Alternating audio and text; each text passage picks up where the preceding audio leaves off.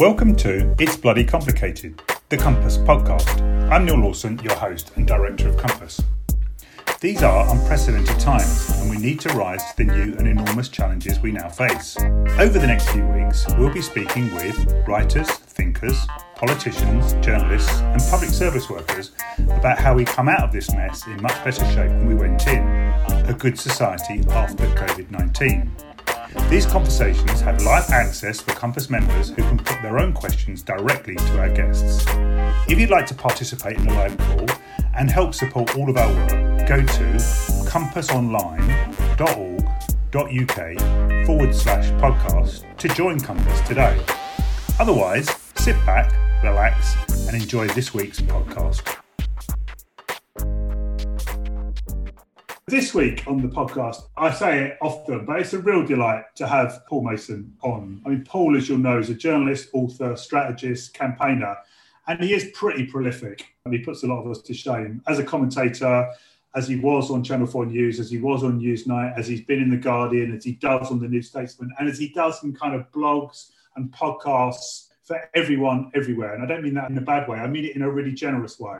I think Paul, from what I can see, uses his time his experience and his knowledge in, in, a really kind of movement generous way, which I think that we should appreciate.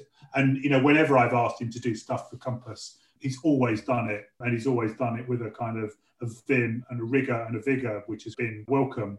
Not least, he's prolific through his books, such as Why It's Kicking Off Everywhere, Clear Bright Future, and especially for me, Post Capitalism. And we'll talk towards the end of my questions to Paul about his next book, How to Stop Fascism. So, Paul, just to open it up, tell us where you are, and as ever in these weird odd times, how are you? I'm good, thank you. And I'm in South London, in Kennington, where I live. For those of you who are watching the video, I've got my dog Lottie asleep behind me, where she spent many a night hearing me pontificate on the future of the left. It'd be lovely to know what Lottie thinks about all this and whether. There's only one thing she agrees on the Labour right with, and that is with my old MP, uh, on fox hunting. She hates foxing. very good, very good, Lottie. Tell us, if you can, Paul, what you want to about your political life, so that we can, you know, locate your thinking and your ideas as effectively as possible. So, you know, talk us through. The short version is: I was at Catholic grammar school. They had a copy of the Communist Manifesto in the library around about age 16. I mean, I decided I was an atheist almost the moment I found out Father Christmas wasn't real but I didn't know what I was. And, and so I read the Communist Manifesto with an introduction by A.J.P. Taylor saying it was all rubbish. And uh, I didn't think it was rubbish. So about age 16, I started calling myself a Marxist, thanks to the Salesians of Don Bosco for stocking that book in the library. But when I got to university, by the time I got to university, I didn't read any more Marx. I did read, you know, The Grapes of Wrath by John Steinbeck. I read Jean-Paul Sartre's three part novel, Roads to Freedom. So I kind of understood what Marxism was about. And I decided that I was a Gramscian.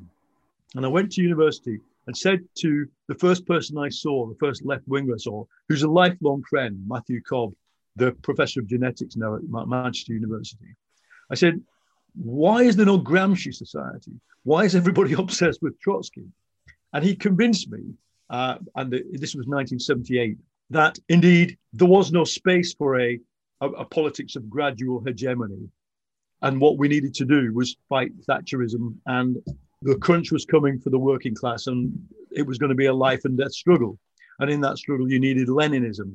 And, and I was convinced. I was convinced actually, not so much by Matthew, but by the experience of seeing steelworkers mass picket a steelworks and um, the police smashed them up. And having the police come around my house because I was involved in Troops Out movement during the hunger strikes. And it, it, very quickly, everything in you know the plays of Bertolt Brecht and the writings of Trotsky and Lenin became a reality around us in Sheffield in the early 80s, late 70s. And I spent the next 20 odd years in left Labour politics with a generally Trotskyist direction. Now, in the 90s, as an activist, what did that involve? You know, I was involved in the steel strike, the miners' strike, the print strike. I was at Wapping. I was in Leicester during the miners' strike, so it was a very scratchy situation with only 30 strikers. We always thought, I never thought there was anything progressive or, or positive about Eastern Europe and the Soviet Union. And found myself in Russia one, two weeks after uh, Yeltsin came to power.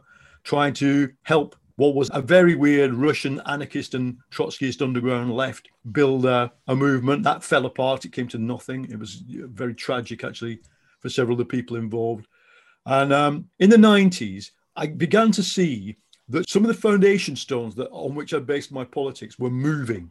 I can, I can only remember, I think it would be 95 or 96 when the Dockers were on strike, the Liverpool Dockers. They sacked 500 Liverpool Dockers. There was a demo in my local park, Kennington Park, where you know the left were there, the Dockers were there, and I was really surprised to see what I didn't know about reclaim the streets turn up with their colourful banners, their nose rings, their green hair, and even more surprised to find out that the Dockers already knew them and actually liked them more than all these leather jacketed wearing newspaper sellers that I was part of. I should emphasize it was also I'd been also on the poll tax riot involved in anti-fascism, and that, uh, through those milieu, I was already aware that what we call anarchism, but in fact was horizontalism and autonomism, was in fact about to experience its moment. And our moment had actually gone. So, you know, I went to the, the Prague protest. I was involved in, in protests around it. People remember it, the Criminal Justice Act, which was an anti-protest law. But towards the end of the 90s, I began to question, you know, whether or not indeed networked and more horizontal politics were indeed the way forward. And then in the middle of all that, um, had I got to professionally become a fairly successful business journalist at Reed Elsevier. Um, they didn't know much about what I was doing, but my boss was an ex SWP member, so he didn't really mind. and indeed, by complete coincidence, quite a large number of us actually were ex left working on the newspaper Computer Weekly, uh, which is one of the best investigative papers I've ever worked on. But in the middle of it all, I got recruited to the BBC and had to park the politics for the next 15 years. Now, I didn't stop being political, and indeed, I think I did quite a lot of political reporting with a small p. But the rules are you can't be politically involved. I'd always been inside Labour. I let my Labour membership lapse, rejoined in 2005 so that I could at least, at least vote for McDonnell when he stood, if you remember, against Gordon, but he never got on the ballot paper. 2015 came along, Jeremy won, and I was very engaged, you know, in private with that group of Labour MPs. And I just decided I had to leave Channel 4, which I was working for at that time. Been at the BBC for 12 years, Channel 4 for three. I thought, well, this is it now. The left's got an, un, an uncalled for chance to do things right. So I need to be having a free voice. And as I emerged into the public world, obviously my politics had changed. I'd become far more influenced by what is sometimes called post operaism. That is a communist project based on probably the demise of the traditional working class and the acceptance that that's gone, and also based on a transition towards a low work future. And uh, this is a very different politics to the one I went into that period of 15 years Purdah with.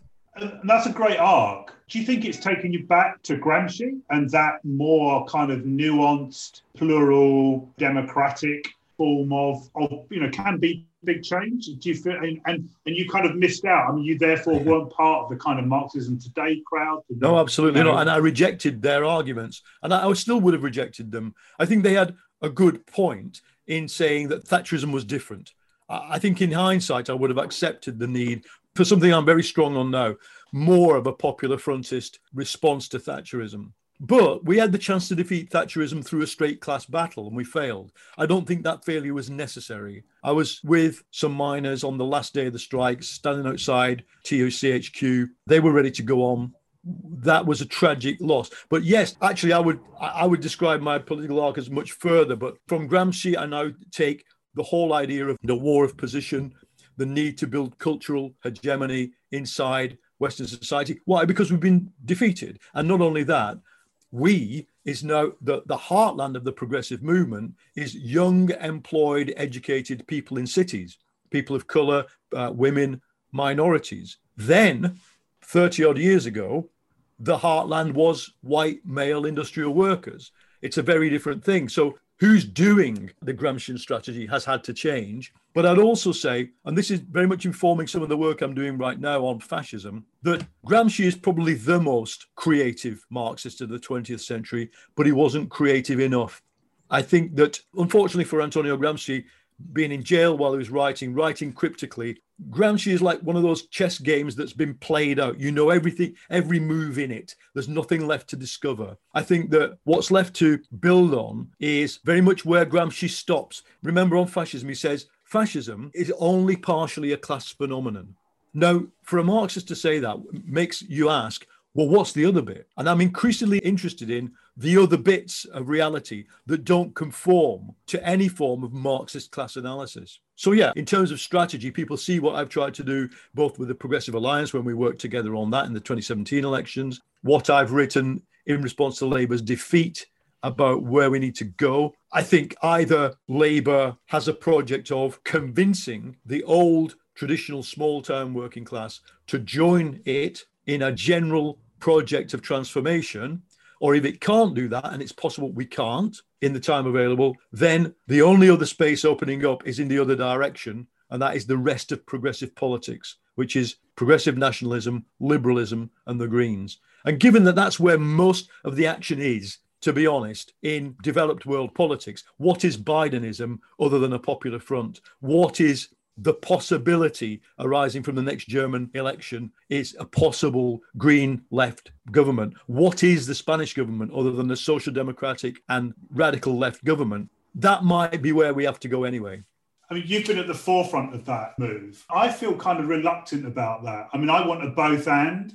You know, both you and I are creatures of the white working class. And I don't want to give up on that. I don't want to give up on those people or those places do you think it's still possible to construct a political narrative and a political program that is inclusive of both the traditional working class and the newer, more cosmopolitan, socially liberal cities? And, yes. and, don't we have to do that for electoral reasons, but also yeah, we have to do absolutely. that for moral and political reasons? For both, and because it's not a positive sum game. That if we don't, then the raw material of far right politics is there in those towns. It already is. Yes, I want both, but it works like this. Unless Labour can take back 60 odd so called red wall seats, and they take another 20 odd places like Swindon, Plymouth Moorview, it's called, places like both Milton Keynes constituencies. In other words, the southern half of Britain that don't have the massive industrial tradition, but have a tradition of working class life, unless they can take that, they're not even in business. But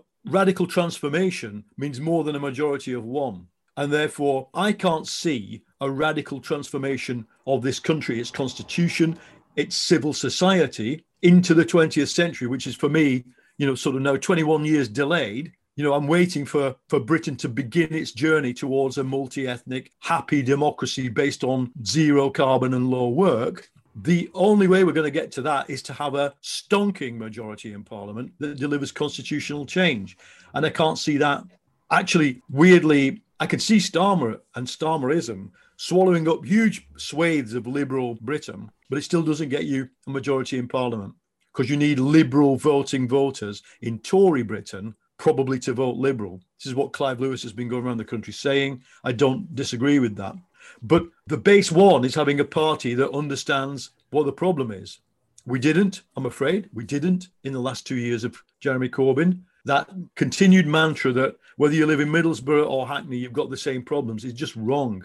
If you look at the demographic data and the poverty data, I do this for in the talks I do for Wigan and Camden because Euston Station's in Camden, two hours from Wigan to Euston Station. What's the difference? First, the demographics. Demographics of Camden are, are like a sort of a, a ball with the most people being adult in the middle and relatively few older people. The demographics of Wigan are really uh, inverted Christmas tree. The elderly predominate, the ex-workers. It's obvious when I go home, you know, get off the bus, go into the pub in the town centre, full of ex-miners, ex-cotton workers, watching the telly, entirely hostile to Labour and its traditions now. And the reason is because their problems are different, and, and we kept telling them they were the same as Hackney. So that didn't work, and we've got to do something different. And I think it's a long haul. I think Keir Starmer understood the beginnings of it, understands the problem. I'm not sure that he or anybody around him has come up with a solution for it. It's terribly hard, the leadership of social democratic parties in an age of decline for social democracy. And you've already alluded to a carbon neutral, low work future, which I think you know a lot of people in Compass would welcome and look towards. But it's very hard to see what the place of so you know traditional work-based, industrial-founded social democratic parties can do in that era, and is and that's as much of a problem for Jeremy Corbyn as it is for Keir Starmer, isn't it?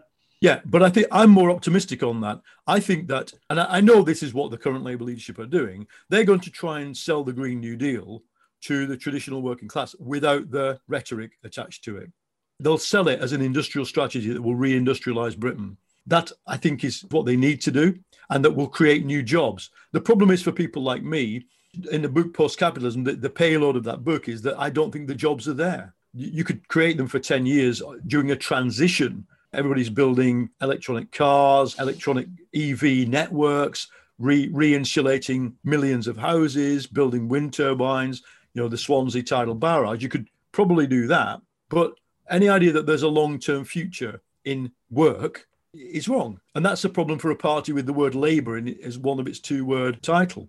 However, I'm optimistic that we can get buy in from the communities I come from for the Green New for a version of the Green New Deal that isn't virtue signaling to itself about how green it is. If you see what I mean. And I would ask people in the party to be patient about that. If you hear basically somebody promised to spend a lot of money on wind turbines and reinsulating people's houses without going, it's 88 billion and, and the rest of it, that's just the art of politics. The bigger problem is, as I said before, we're not facing a neutral or static situation in those towns. We're facing a situation where new Tory incumbents have got the entire wealth of the British elite behind them to dig new routes into those communities. They've got the Towns Fund, they've got all sorts of backhanders and back channels to be giving money away. They're also building, because in those communities, these, there's always existed things like evangelical Christianity. They're now building, just like Trump, on the evangelical groups. They're building on groups like Merthyr Council Truths, 17,000 strong, secret, well, closed Facebook group in Merthyr Tydfil, entirely devo- devoted to shitbagging, excuse my language, the Labour Council in Merthyr. So we're up against a mass phenomenon of right wing populism. And I'm not sure, one of my big frustrations, I'm not sure any part of the Labour tradition, with the exception of some of the Labour right, people around Hope Not Hate, have actually got how important and how dangerous this is. For example, I talked to Labour MPs and tried to educate them on the importance of pushing back against what I call in the new book the thought architecture of fascism. So, the great replacement theory, cultural Marxism, wokeness, all of this. And what I find is they don't want to talk about it because it, it means admitting that a section of their electorate has gone very radically racist. At least the American left faced that in the last year and said, you know what? There is no route to saving ourselves from a lynching that involves agreeing with the guy who wants to lynch us. And I think that if we were to have a series of robust, principles based, narrative based campaigns in those communities, people generally are very decent. They'll say, all right, well, we don't agree on, you know, gay rights or migration, but what are you actually offering to me? What you cannot be in is a situation where, say, you're talking to a, a, an ex-service person, and a Labour MP gave this story the other day, talking to an ex-service per, person, trying to have a, a discussion with them, and they say, "Why would I want to talk to a Labour person?" You can't let that lie. You can't say, "Oh, okay, bye." You've got to go, "Well, why? What is it that you think about us that is so anathema?" And I find the Labour tradition, which is basically a vote counting tradition, Labour canvassing is where do they live? Have they voted Labour before? Let's get them out. Well, on the doorstep in uh, Birmingham Northfield, where I canvassed for the ill-fated Richard Burden, who lost his seat after 20 odd years, brilliant MP. The sum total of our canvassing was to remind Labour Tory switchers that it was election day and, and remind them to go and vote against Jeremy Corbyn. Unless you understand that is going on and why, and you hide, ah, oh, the working class are really good, really, you know, they're salt of the earth. Yes, they are. They're, they're, the exploited of the earth, the wretched of the earth. But the point is, something is out there in those communities that is not going away unless we make it go away. But this is politics, isn't it, Paul? This is going out and winning arguments and having arguments and having messages and narratives and programs and processes and campaigns that are going to win people over, as opposed to that old deferential, you know, and or you're born Labour, you'll always be Labour. And in the fluidity of the 21st century, you've got to win arguments and you've got to get your point across. And I think we welcome that. And also, I think you know we should welcome the fact that lots of the people you're talking about, particularly over issues like Brexit, put more stress on belonging than they did on buying. They had a post material agenda, which speaks to some of the things you were talking about about lower work, lower carbon. Um, that there are sentiments about morality, about belonging, about sovereignty, about democracy and voice. I welcome that. I think yeah. it's good that they're interested in how they're governed and how you know and who's in control. Is that not a good thing for us? Yes, I think it is. And I think, again, what, what we face, we're trying to do sophisticated politics in a three dimensional world with a two dimensional, unsophisticated party. And it's not only that, you know, if you went to Labour HQ and said to them, What is your theory of the state? They'd, they'd slam the door on you and say, What are you talking about? Unlike, for example, you could go to the Democratic Party in Italy, this Blairite party, and say to them, What's your theory of the state? They say, How long have you got? Sit down. You know, we can explain to you what our theory of the state is. German social democracy, for all its ills, it has two theoretical organs. You know, the, the, Friedrich Ebert, Ebert Stiftung organizes external education for the masses and internal education for politicians, where they learn about their tradition, which involve, unfortunately involves shooting communists. But we are a non theoretical party. And that's fine if you can just stack the votes up and count them. Faced with a disintegration of the tribal alliance that was Labourism into Scottish nationalism, Green, left liberalism, movement politics, there's no answer. And so for me, we've got to start from a theoretical understanding of what we're facing. Claire Ainsley, Starmer's advisor, has done a little bit of work on this, and I, and I welcome that. Claire's book, The New Working Class, I might not agree with all of it. In fact, I disagree fundamentally with its methodology, which is the Great British Class Survey, which is identifying classes by what they think and what they do. Nevertheless, it's an attempt to think through the problem. And some of the answers it comes up with are right. That is, it says that family, fairness, decency, and hard work are not reactionary values because they are defense mechanisms that working class people have adopted during a period when solidarity at work hasn't defended them. Now, you could take that further, but at least, as the Big Lebowski says, at least it's an ethos. You know, it's at least it's something you can actually talk to. What is the most frustrating is there's no problem, which was a big sub theme of, of the Jeremy era. Uh, we don't want to face the problem, or even more when you get parts of the left and parts of the left, which I think have done excellent work, basically continuing to argue that we can't fight the culture war. You know, ignore it, uh, forget about it, try and change the subject wherever it comes up. To me, this culture war is not a distraction. It is millions of working class people asking themselves, who do I want to be? Who am I? What's my identity? And if you it's, it's if you think that it's your privilege to sit, for example, in a left meeting and go, my identity is the following, you know what you can make a list cis white person of color gay straight lesbian. But not allow everybody else to have that discussion then it's a mistake. We should welcome them saying well i'm this. And we could say well what have we got in common? And that's a question and not an assertion.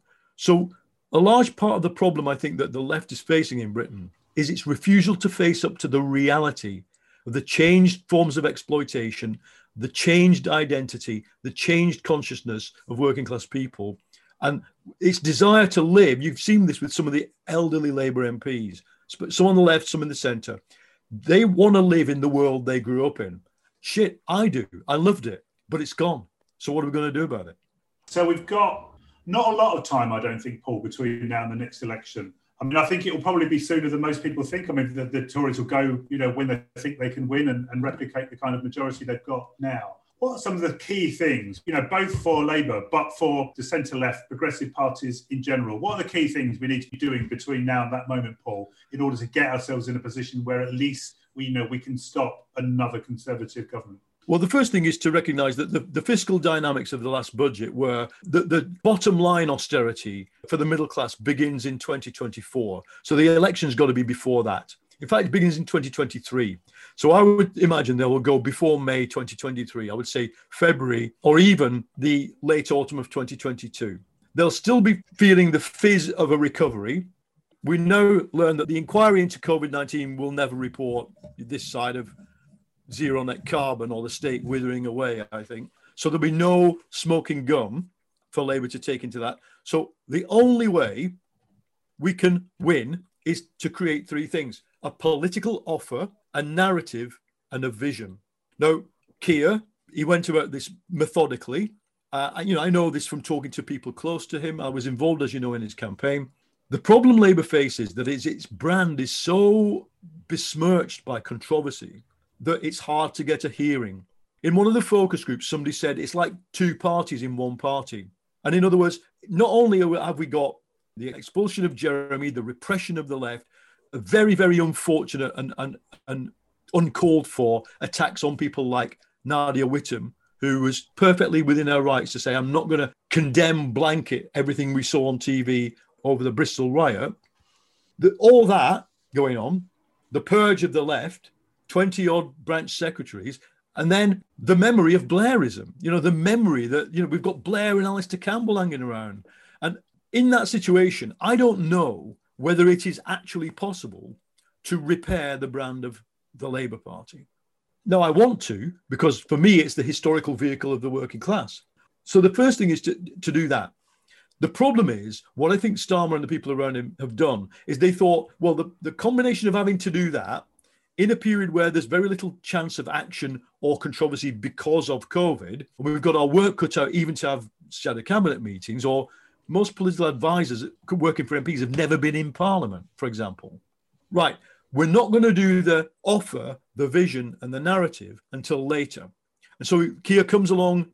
He wanted to do it in January. He did it in February. He does the vision speech, and the vision is, well, what is it? Yeah, it's good. It's we want a 1945 style transformation of society, but what does that mean? Without policy, it's just a vacuum. And here's the problem: you only tell a story through actions. One of my side gigs is I have been involved in in, in screenwriting, and, and I've written three plays that have been produced. Storytelling is about action. It's about confronting a person with an unexpected situation and how do they act. You saw a brilliant example of storytelling and narrative creation two two weeks ago when four Labour MPs, so Nadia Whittome, Apsana Begum, Bell Ribeiro Addy, and Zarah Sultana, went on the Kill the Bill demo. And they stood together. And my goodness, to me, they looked impressive. They looked like the future of Britain. They looked like the future of the Labour Party. They were utterly confident and articulate. But what had they done? They'd acted. They'd done something that they probably weren't supposed to do, and nobody gave them permission to do. What the problem with the Labour front bench is, is it's just not acting. And it's certainly not acting in a way that surprises people or grabs their attention.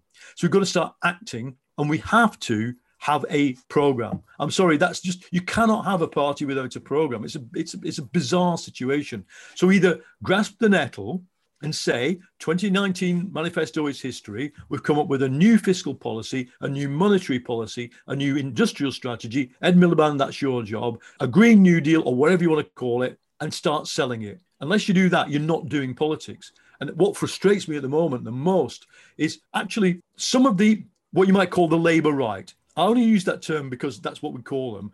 These two people I'm going to mention, I have incredible respect for, which is Rachel Reeves and Lisa Nandy. If you watch what Rachel and Lisa do in politics, it's quite obvious what they believe. Now, you might not agree with it, but it's what informs their interventions and it makes them sound confident. I just think the, the party itself is not sounding as confident. And I really think that we've got to get on the front foot, not in the next year, but in the next month. I think everything's possible. We've seen that Jeremy taught us that everything's possible. Jeremy taught us you can come back from X to Y by being bold and innovative and open and of this world and not looking like a sort of career politician and taking risks. And it didn't come off, but it nearly came off in 2017 faced where we are with Starmer going backwards in the polls, backwards in approval ratings, I would like to see Labour, of course, with Scotland looming as a major strategic issue, I would like to see Labour come on, take the risk and start acting.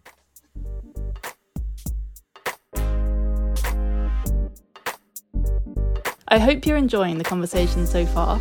It's Bloody Complicated is brought to you by Compass and is made possible by the support of our amazing members, like Clive. Here's Clive on why he joined the Compass community. My name's Clive Lewis. I'm a Labour MP for Norwich South. I've been involved with Compass for seven years or more and a member for a few years now. My involvement with Compass first started because it was the first left wing organization I saw that was really pushing forward the environmental agenda. This was this was years ahead of anything that was being talked about in Labour at the time, and I thought it was fantastic. I keep supporting Compass today because it's a refuge, you know, in a in a political environment which, to be quite frank, is extremely tribal. It's extremely difficult. It's the culture of Compass. It's about asking difficult questions and acknowledging that there will be differences. But actually, those differences are a strength, not a weakness. You can be in any faction of the Labour Party, or any faction of the Green Party, or the Liberal Democrats, or any other progressive organisation, or in no political party. Just someone who's interested in the world around them and want to see the world change for the better. It's where I get my political sustenance from, and, and it means a lot to me to be a part of that community. And that's why I would wholeheartedly endorse it to you. Find out more about joining the Compass community at compassonline.org.uk slash podcast. And now, back to the conversation. I think we'd all agree with that. Let's get the actors of the Compass membership into this, Gabriel. You want to start picking some people up. Thank you. Yeah, thanks, Neal. First up, we've got Joe Painter. Okay, thanks. Hi, Paul, Neal. Thanks for a great session as ever. So, my question, Paul, is what do you think of Grace Blakeley's argument that home owning pensioners in northern English towns, such as Wigan, even if they have only modest incomes and small houses, have very different material interests from precariously employed young renters in big cities, e.g., Camden, and that economic policies that help the latter will not appeal to the former? I think that the economic facts are true. It has to be said that the elderly homeowners also have grandchildren, most of them, who they care about. What I'm wary of, and it's something that, you know, Grace is somebody I've got incredible respect for, but I don't agree with on, on so many issues. One of them, which is economic nationalism, the desire to destroy the world order and the rest of it. But another one is something that was pretty core to Corbynism the idea that economics solves everything that economics is at the root of the divergence between Wigan and Camden. No, it's it's actually it's something much more deeper than that. It's about life experience. It's not about who owns a mortgage and who doesn't. It's about that there's no money in Wigan. It's about the, the, the fact that the town centre of Wigan on a Friday night is like London during the lockdown on a normal Friday night. And also, let's say this as well to our colleagues who tend to think from the economics first, for obvious reasons. The left sees problems as consecutive. So we've now got a problem of the culture war and the red wall. And before we had a problem with Blair, and before that we had the problem of declining the Alford index, you know, declining vote for the working class. I see them as cumulative. If you're living in Wigan, you're not thinking, I own a house and this young person doesn't. You're thinking my entire life was destroyed by Thatcherism and Labour never did anything about it, despite having 13 years in office. That's what you're remembering. But I think on the question, she is right. Now, what do we do about that? Labour, in two previous elections, never advanced policies that attacked ordinary working class elderly homeowners. They just didn't, quite rightly. And they must never do so in any, under any circumstances. But what we need to do is build a movement. When I was campaigning in Leigh, 2019 election, yes, we were getting the door slammed in our faces. Yes, it was impossible for the candidate to appear in public at times because she was too scared of being threatened by people under, who were under the influence of the UKIP and the BNP, the Brexit Party. But also, people came rushing out of their houses to take leaflets and come with us. Young people and, so, and some not so young people. In every one of these towns, there's a political conflict. And we didn't find a way of addressing that in 2019. We need to find a way of addressing it now. Thanks, Paul. Should we take another couple of questions? We've got one here from Joanna Watson. Thanks, Paul. I'm really enjoying this. I'm finding it, it's really speaking to me. The question that I had, it probably doesn't sound quite so big as some of the uh, things you've been talking about, but um, it refers back to what you were saying about, you know, having grown up with all sorts of different types of protests, which immediately made me think, as I spent the last 30 years organizing Friends of the Earth protests, about the crime bill which is the most appallingly repressive thing that any Home Secretary's brought. And yet we haven't really heard peep from Labour.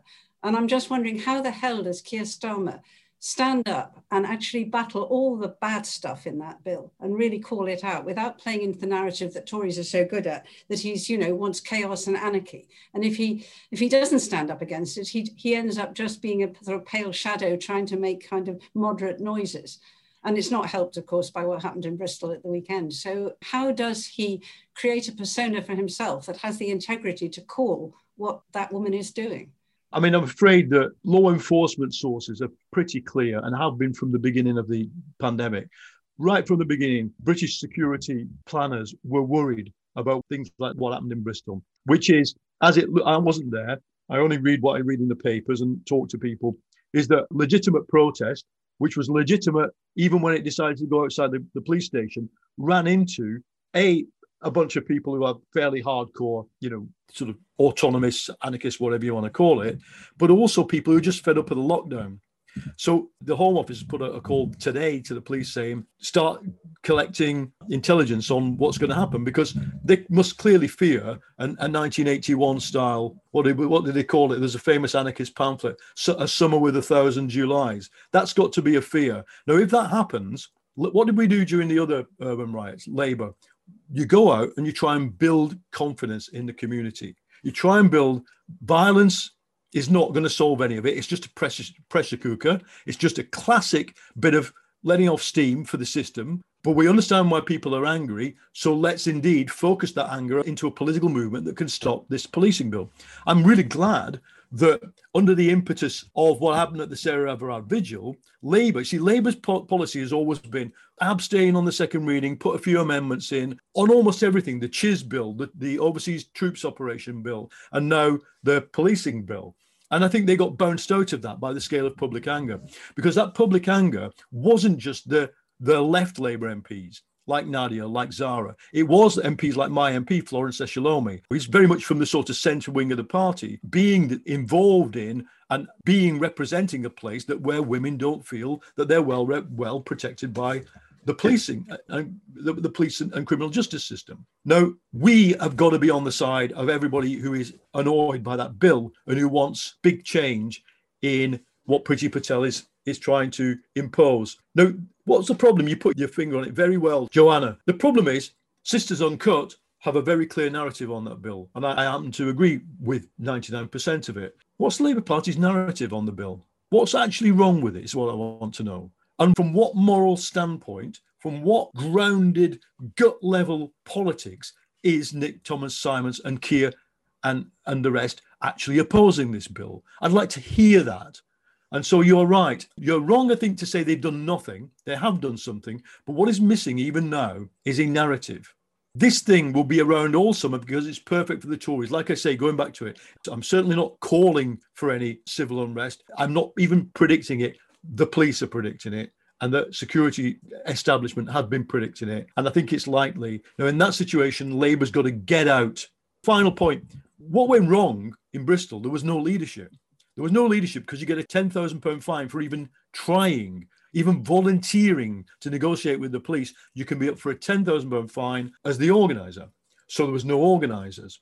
It was the same actually on Black Lives Matter last summer the, the ones that got violent. There was not a single Labour politician, MP, local councillor on the one I went to. It was a mistake. So we've got to be there. You can't start criticising or distancing yourself from protest unless you've tried to lead it.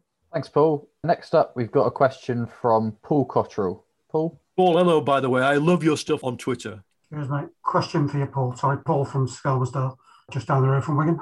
Hill. Paul, on uh, Red Wall Towns and Town Funds you mentioned, uh, is it reasonable to believe that the mutual aid stuff that's come through, uh, developed during the pandemic, can be harnessed to develop mutual local economic initiatives that might actually compete with the Tory elite patronage funds you're talking about, like the Towns Fund and the other stuff that's coming through from Krugerland? Or is it just pie in the sky? Are we wasting our energies doing that? Well, I don't think anybody's wasting their energy by doing mutual aid. Politics is now so sub political that the fact that we've got food banks everywhere and probably about a million people a week relying on them is testimony to, you know, while the stock market's been booming and asset prices have been rising, the actual incomes of people are getting more and more suppressed and depressed. Uh, and the insecurity is awful, especially for young people. So I think that everything we can do to build mutual aid is good. Again, I haven't heard too many Labour politicians use the word mutual aid. It's been something that came out of that milieu, the kind of Plan C, anarchist, far left milieu. How much of it's going on in specific places, I don't know. there are strong mutual aid or kind of community organizing things going on independent of the party in many of these constituencies. So we need to build on that. But I think by comparison, a couple of million going into some of these towns is quite a lot and it will buy quite a lot of patronage. And certainly we don't want to be refusing it. We want to be saying, well, what, what we do want to be asking, of course, there's no local press left in most of these towns, is hold on a minute, what's the relationship between the councillor or the mayor who's spending the money and the building contractor who's getting the job? Is it by any chance the fact that they are neighbours or both members of the, the Tory party or whatever, uh, as has been true of 30 odd billion worth of COVID contracts? But I think your question is a good one. We've got to start acting like we want to rebuild society from the bottom up. Thanks, Paul. We had a classic, very popular question among Compass members, and we're going to go to Jay Mercer to ask it. Paul, you've referred to this, but inevitably, those of us who have come to Compass from the Liberal side are very interested in how we can potentially work together going towards the next general election. What do you think the chances are of a progressive alliance for the next general hmm. election? Well, let me give you my experience on this. In 2017, me and Neal and others, Clive Lewis, really tried to push the idea that, that we could actually get into power if we took seriously local level agreements. And what happened? Partly because, remember, at that time, the Labour HQ was still in the hands of the tribalistic Labour right, partly because the Corbyn leadership didn't agree with this. We got nowhere with that, i.e., with the party. However, some local level agreements worked, and I think that they they did affect the outcome. They affected the result. In 2019, I think we went back, and I think we need to go forward. The fact that I say to you, Jay, that I want Starmer to win as many votes from the Liberal Party as possible strategically is, is the case because I think that one way or the other, we have to get all of progressive Britain under one roof to defeat the Tories and lock the racist minority of British society out of power for a generation so that this rising generation, generation left, can finally be represented. Uh, and of course, zero net carbon can be achieved. In the next election, which will be a snap election, it'll be very obvious so that the illusion that, see, remember, part of Corbynism's myth and, and, a myth that I subscribed to, so I'm not using this in a bad way. It's social, it's Sorelian myth was that give us a straight hearing in the press and a fair election, and we can turn 25% into 40%. Um, they nearly did it once, and they thought they could do it again, but they didn't. Now, this time, that myth won't be there because Starmer isn't thinking that the reason that he's wallowing in the polls is because everybody thinks he's a communist spy, you know, or whatever, and that Rupert Murdoch's on his case. The reason is because we haven't convinced enough people. So if we get to six weeks before it looks like the Tories are going to go for a snap election, that whole conceit that was part of Corbynism that maybe we can storm the heavens in, from 25% to 40% by just having a fair hearing in the media and getting out there with a member-led mass door knocking thing won't be there. It will be it's a gone illusion. It's a lost illusion, which is good for the idea of realism in local political deals. You've got a Labour MP, Clive Lewis, going around actually advocating that we more or less leave 50 seats to the Liberals, whatever happens. Um, nobody's expelled him, etc. So I'm more hopeful that we'll have a, a, base layer. Now, what's missing from that is trust at local level. Obviously, parties are very tribal. All parties are tribal. Yours, you know, the Liberal Democrats, is, you know, the kind of winning here, the, the bar charts and the rest of it. But it will be obvious where you are trying to win and where you might win and where you're not. And I think that I want to see the party, the Labour Party, take seriously the possibility of creating either a national or a local level set of agreements. But the question then, of course, will be around what? One of the payloads of my next book is where the threat in Western society is to democracy, and it is from the far right and the and the populist right. And populism is going up in flames. You know, we used to think it was a firewall against fascism, but it's not. It's actually the firewall's on fire.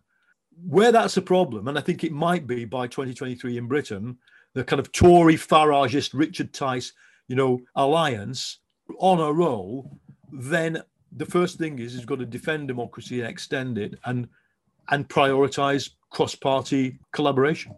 Brilliant. Thanks, Paul. We've got time for one more very quick question. Pamela Calder. Hello, hi. Um, I wanted to ask Is there any evidence that Starmer is even trying to create a programme at the moment?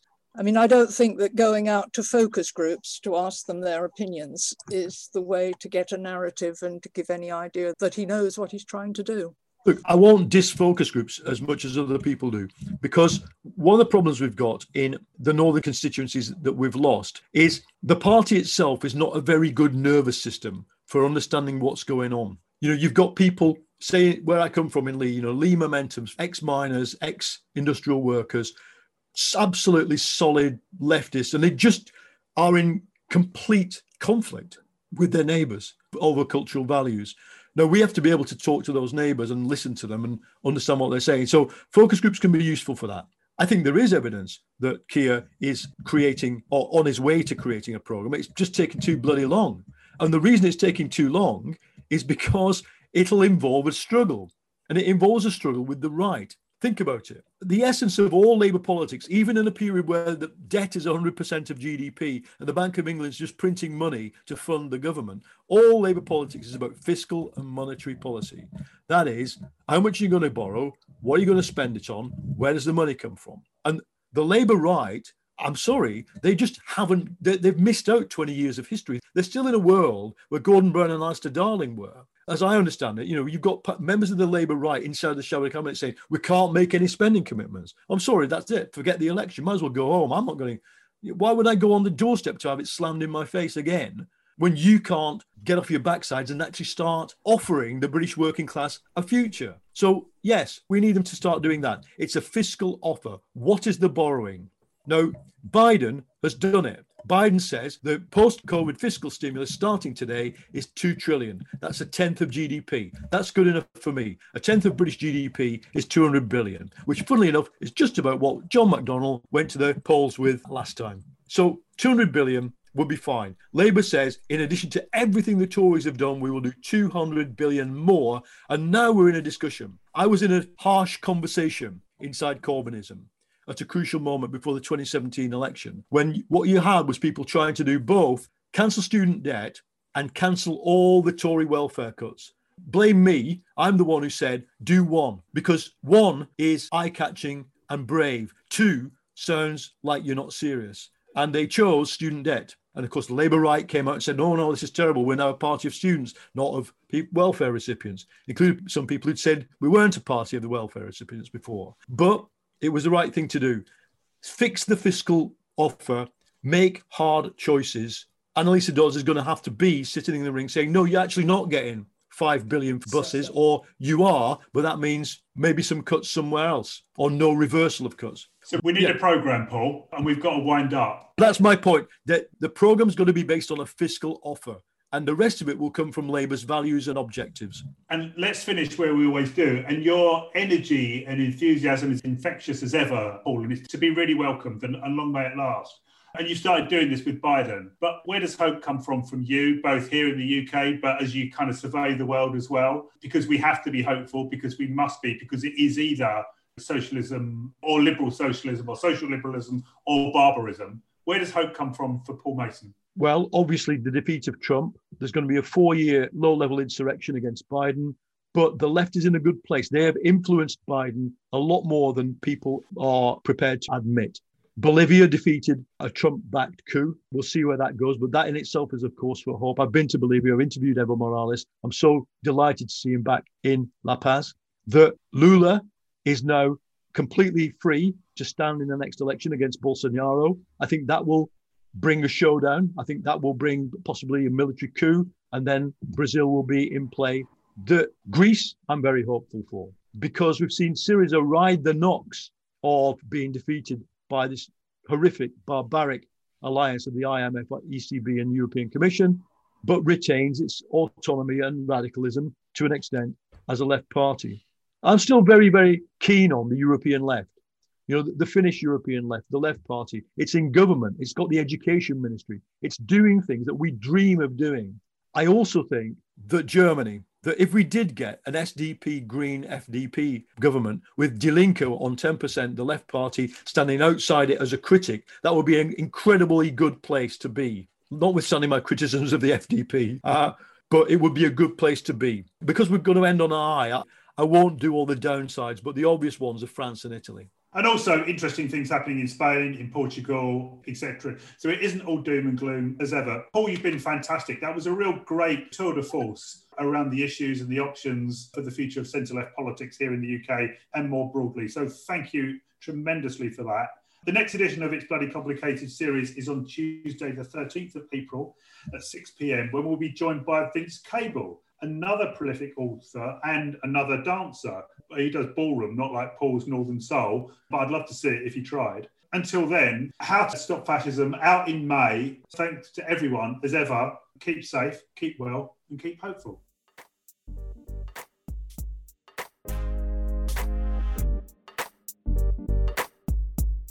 So, if you like what you've heard today and want to be part of a much more equal, democratic, and sustainable future, a good society, then visit us at compassonline.org.uk forward slash podcast and you'll be able to join us live on future calls just like this one. You can tweet me at Neal, N E A L underscore compass, or compass at compass office. And if you've enjoyed this week's episode, please give us a rating. Will help us reach more listeners in the future. And it's only fair that they know it's bloody complicated too.